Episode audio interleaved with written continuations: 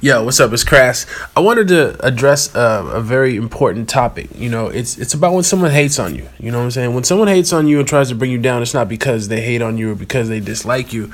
I think you know, and and what what I heard a, a very popular rapper that's uh, right now and and it's getting a lot of hate has said.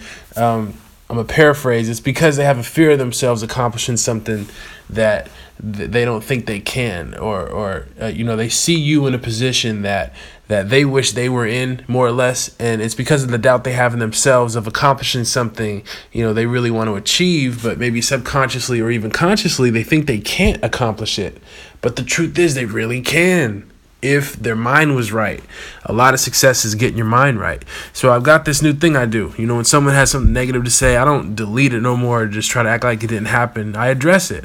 And not only that, I shut it down. You know, and you know what happens?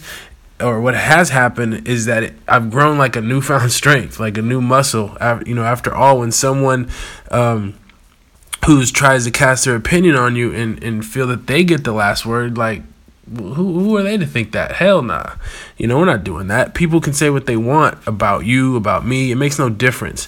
You know, there was a saying that Katt Williams coined a minute ago, and it said something like, if you got people hating on you, then thank them because that means that they're giving you proof that you're doing something right. I mean, if you just take trolling, for instance, trolling has literally become a career path. Ain't that crazy? Trolling has literally become something people do all day, and they even record it on video, and it gets views and likes, and and they're damn near merging be like the latest superhero you know, uh, untold, you know. So the game is changing, and and that's the main reason for you to buckle down even more and get on your grind and carve out your lane. You know, Beyonce got 40 million followers, Kanye got 10 million or whatever it is, or so. Why can't you just start with a thousand? Why can't you start with 10,000 and then, you know, get to a 100?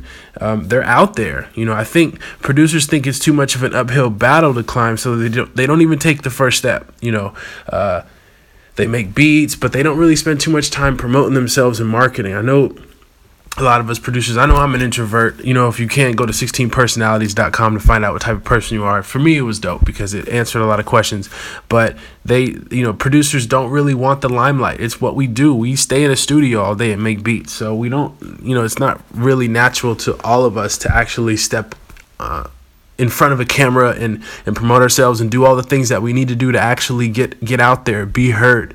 We think our beats are going to be the only thing that's needed like hey all i got to do is make a hot beat and my all my cares are over.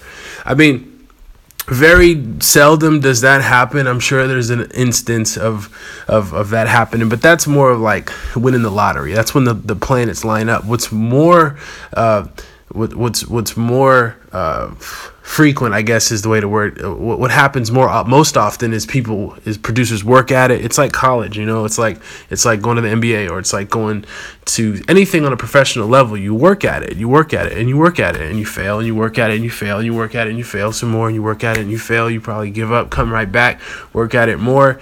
And it's the the road to success is very very long um, many times. Uh, there are things that you can do to shortcut it and that's what we get into in producer marketing marketing secrets. You can get that at crassbangers.com.